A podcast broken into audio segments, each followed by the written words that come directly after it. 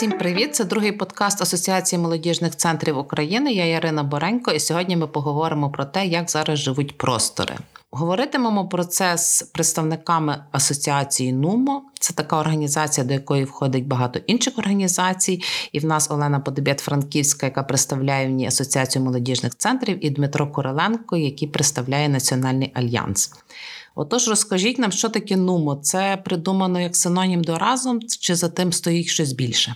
Повна назва НУМО це Національне українське молодіжне об'єднання. І як видно з назви, ми об'єднуємо громадські організації, які працюють з молоддю. Так що в нас є цілих дев'ять організацій станом на зараз.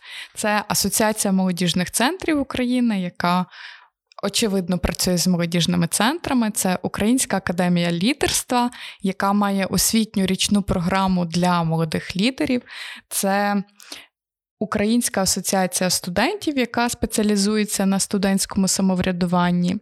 Це організації, які працюють е, в виховницькому напрямку і в напрямку таборування, такі як Пласт, найбільша всеукраїнська організація, спілка української молоді в Україні, Нацальянс, молодіжний націоналістичний конгрес, а також організація Фундація регіональних ініціатив, яка спеціалізується на освітніх е, таборах.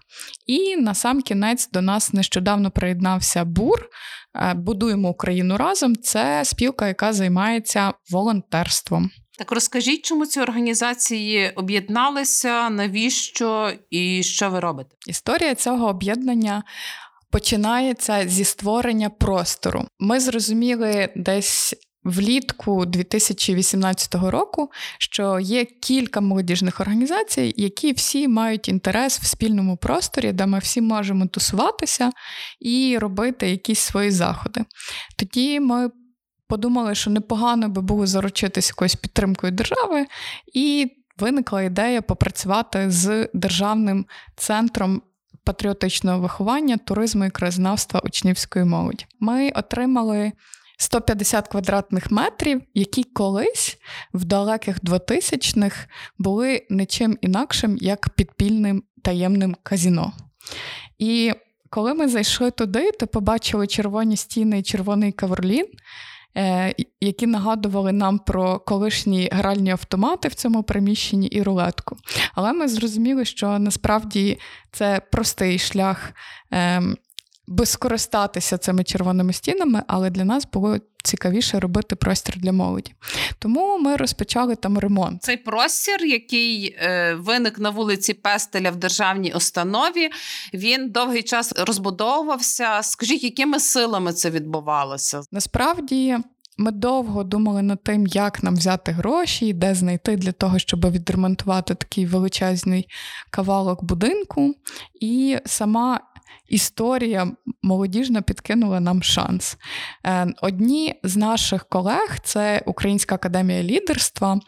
Зокрема, їхній київський осередок чотири роки поспіль проводили забіг імені Ігоря Брановицького. Це один із кіборгів, і він є киянином. Вони проводили цей забіг і збирали кошти, благодійні внески. І от коли ми зустрілися поговорити, що нам віддають приміщення колишнього казіно з уалівцями, вони сказали: друзі, а в нас. Є на це гроші на цей ремонт. І відповідно з цього розпочалася дуже активна фаза ремонту цього приміщення і перетворення його в простір в молодіжний центр, і потім ми зрозуміли, що цей молодіжний центр має займатися громадянською освітою. Так, виник, е, власне, молодіжний центр, який зараз носить назву Натрій. Натрій це позивний Ігоря Брановицького ну завжди е, стосовно таких постатей, як загиблі герої, та все одно родина якось каже своє слово. Як це сталося, що от з постаттю кіберга вирішили пов'язати саме простір? Бо в нас переважно якось по-іншому цю пам'ять закріплюють. Це були якісь розмови, переговори. Ви якось разом думали. Як це відбувалося? Академія лідерства перед тим, як робити забіг, е, спілкувалася з побратимами Ігоря, з сім'єю Ігоря, і вони підтримували цю ініціативу. Їм було важливо зберегти пам'ять про свого сина. А також цінностями самого Ігоря були освіта, і він завжди казав, знання це сила.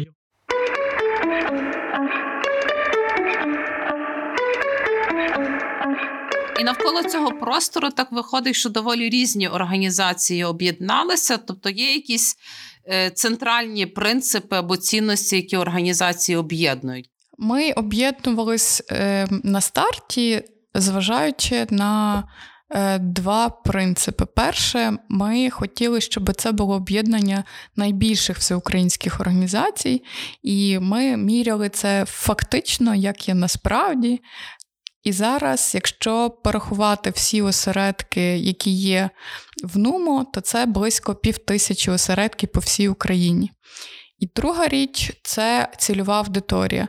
Е, для нас було дуже важливо, щоб об'єднати саме молодіжні громадські організації, і відтак цільовою аудиторією кожної організації, яка входить до нашого складу, є молода людина, тобто вони працюють з молодими людьми.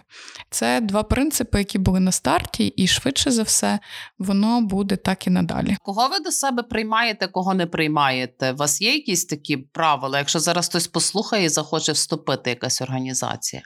Ну, перше, завжди хочеться сказати так, так, вступайте до нас якомога швидше. Але ми говорили про те, що для нас є неприйнятним і що є таким, на що ми скажемо ні. Ми зрозуміли, що це фінансові питання, тобто, якщо організація не зможе нам показати, розповісти або в якийсь спосіб доказати, що її не фінансує якась окрема е, зацікавлена особа, то швидше за все ми її до себе не приймемо. Чому не приймемо? Тому що якщо є фінансування тільки однієї зацікавленої особи, то ймовірно, що в цієї людини є дуже сильний вплив на організацію. А для нас другий важливий чинник в організації це демократичні процедури. Отже, якщо захочете приєднатися до НУМу, то для нас буде важливим те, як ви проводите е, демократію в своїй організації, як відбуваються у вас ці процеси. Це ще одна важлива річ для того, щоб говорити з нами про вступ до спілки.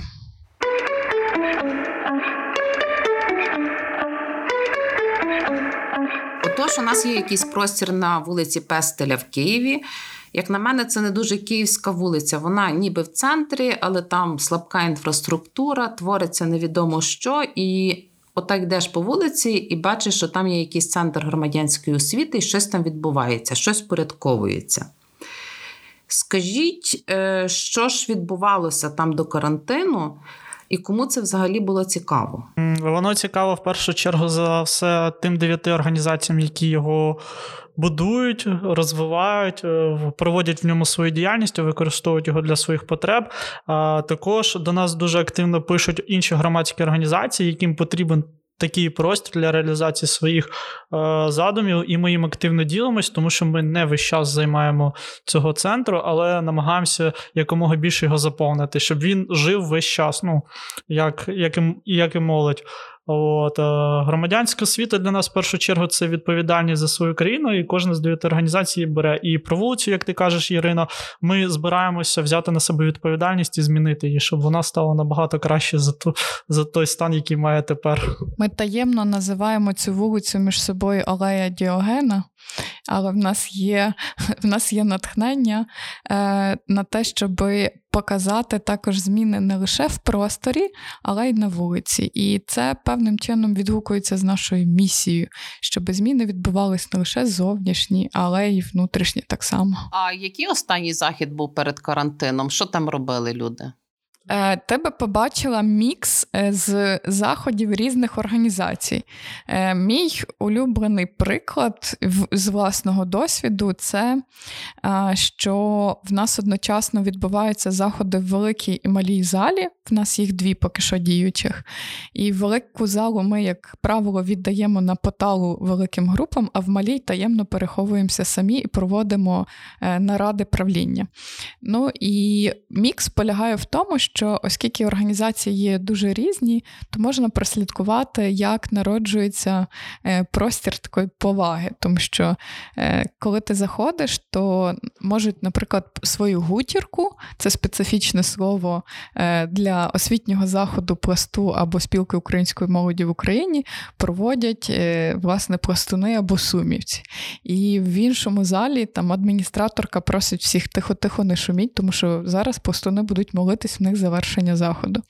І це таке перетікання одного заходу. Е, в інший, і насправді частина людей залишається, дивиться, що відбувається, хтось просто сидить в куточку, але це народжує певне поле е, між різними організаціями. Ми краще пізнаємо роботу один одного і розуміємо, хто чим займається, тому що в Україні ніколи не було можливості отак всім разом потусити, подивитися, а хто насправді що робить, і зрозуміти, що в нас значно більше спільного, ніж різного. Е, тобто, це простір, який до карантину вже розвинувся настільки, що він був здатен прийняти різних людей. Ці люди якось там е, розуміли якісь правила, графіки, і були і спільні якісь заходи, і кожна організація робила щось своє. Та? А зараз ми потрошки будемо виходити з карантину, і з одної сторони багато говорять е, людей, що от нарешті я кудись вийду, там вип'ю кави, піду в кафе-ресторан, піду в бібліотеку, в музей, в якийсь простір. Але ми також можемо спостерігати, що люди е, за ті два місяці, коли не було просторів, де зустрічатися, і можливостей багато не було. да, вони трошки, може, вже й привикли. І всі ж постійно кажуть, що соціальних контактів має бути не так багато, що це хтось каже до кінця року, хтось каже до кінця 2021 року. От, І я так дивлюся. По своїй компанії, що ми, наприклад, е, коли збиралися, е, мали десь зустрітися, нам раптом перехотілося йти в якесь відкрите місце на літній майданчик. І ми пішли до лісу, бо в принципі ніяких інших людей, крім себе, не мали великого бажання бачити. От як ви думаєте, як буде виглядати вихід з карантину в такому просторі, де були зовсім різні люди? Вони захочуть знову об'єднатися? Чи можливо це буде важче, що люди відвикли? Перебувати в якихось ширших компаніях? А, Ну, дивись, Ірина, простір у нас достатньо великий, плюс у нас є ще величезний зовні внутрішній двір, скажімо так, його не видно з вулиці, але він великий всередині оточений будинками. Е, Тому простір є, скажімо так адаптивним до різних бажань. І Є кімнати, в яких зможуть збиратись маленькі групи людей. Я думаю, що ми зможемо зробити якийсь більш-менш великий івент всередині цього двору, навіть відкрити собі літній кінотеатр, про який давно вже багато хто задумувався. От, І це дозволить і маленьким групам об'єднуватися, і потім переходити в великі і одразу великі групи людей збирати на якісь спільні івенти і виголошувати свою думку, або просто спілкуватися і продовжувати знайомитись. Люди повернуться до соціалізації, але їм буде потрібен на це час. І ми його ну, ми можемо їм допомогти в цьому питанні. Я вважаю, що всіх врятує кототерапія, тому що ми в дворику своєму прикормили е, бродячих котів, які живуть в е, сусідньому гуртожитку, і активно їх годували цілий рік. Тому може відкриємо курси кототерапії. Якщо серйозно говорити, то е, я відчуваю по е, нашому маленькому клубу е, членів правління, що ми насправді дуже скучили один за одним, і для нас не принципово де тусити, для нас важливо все ж таки бачитись. І якщо дивитися на ті. На тих людей, які приходили в простір, то це люди насправді знайомі один з одним і знайомі не в межах лише однієї організації, а в межах вже кількох, бо все перемішалося і складно відрізнити де чиї волонтери і хто член якої організації. Тому я думаю, що. Е, Оцей простір він є настільки наш, настільки відчуттям е, такого спільного простору, куди хочеться прийти, що як тільки ми відкриємося, то всіх все рівно виникне бажання прийти і побачити, тому що ну, це такий певний елемент нашої культури.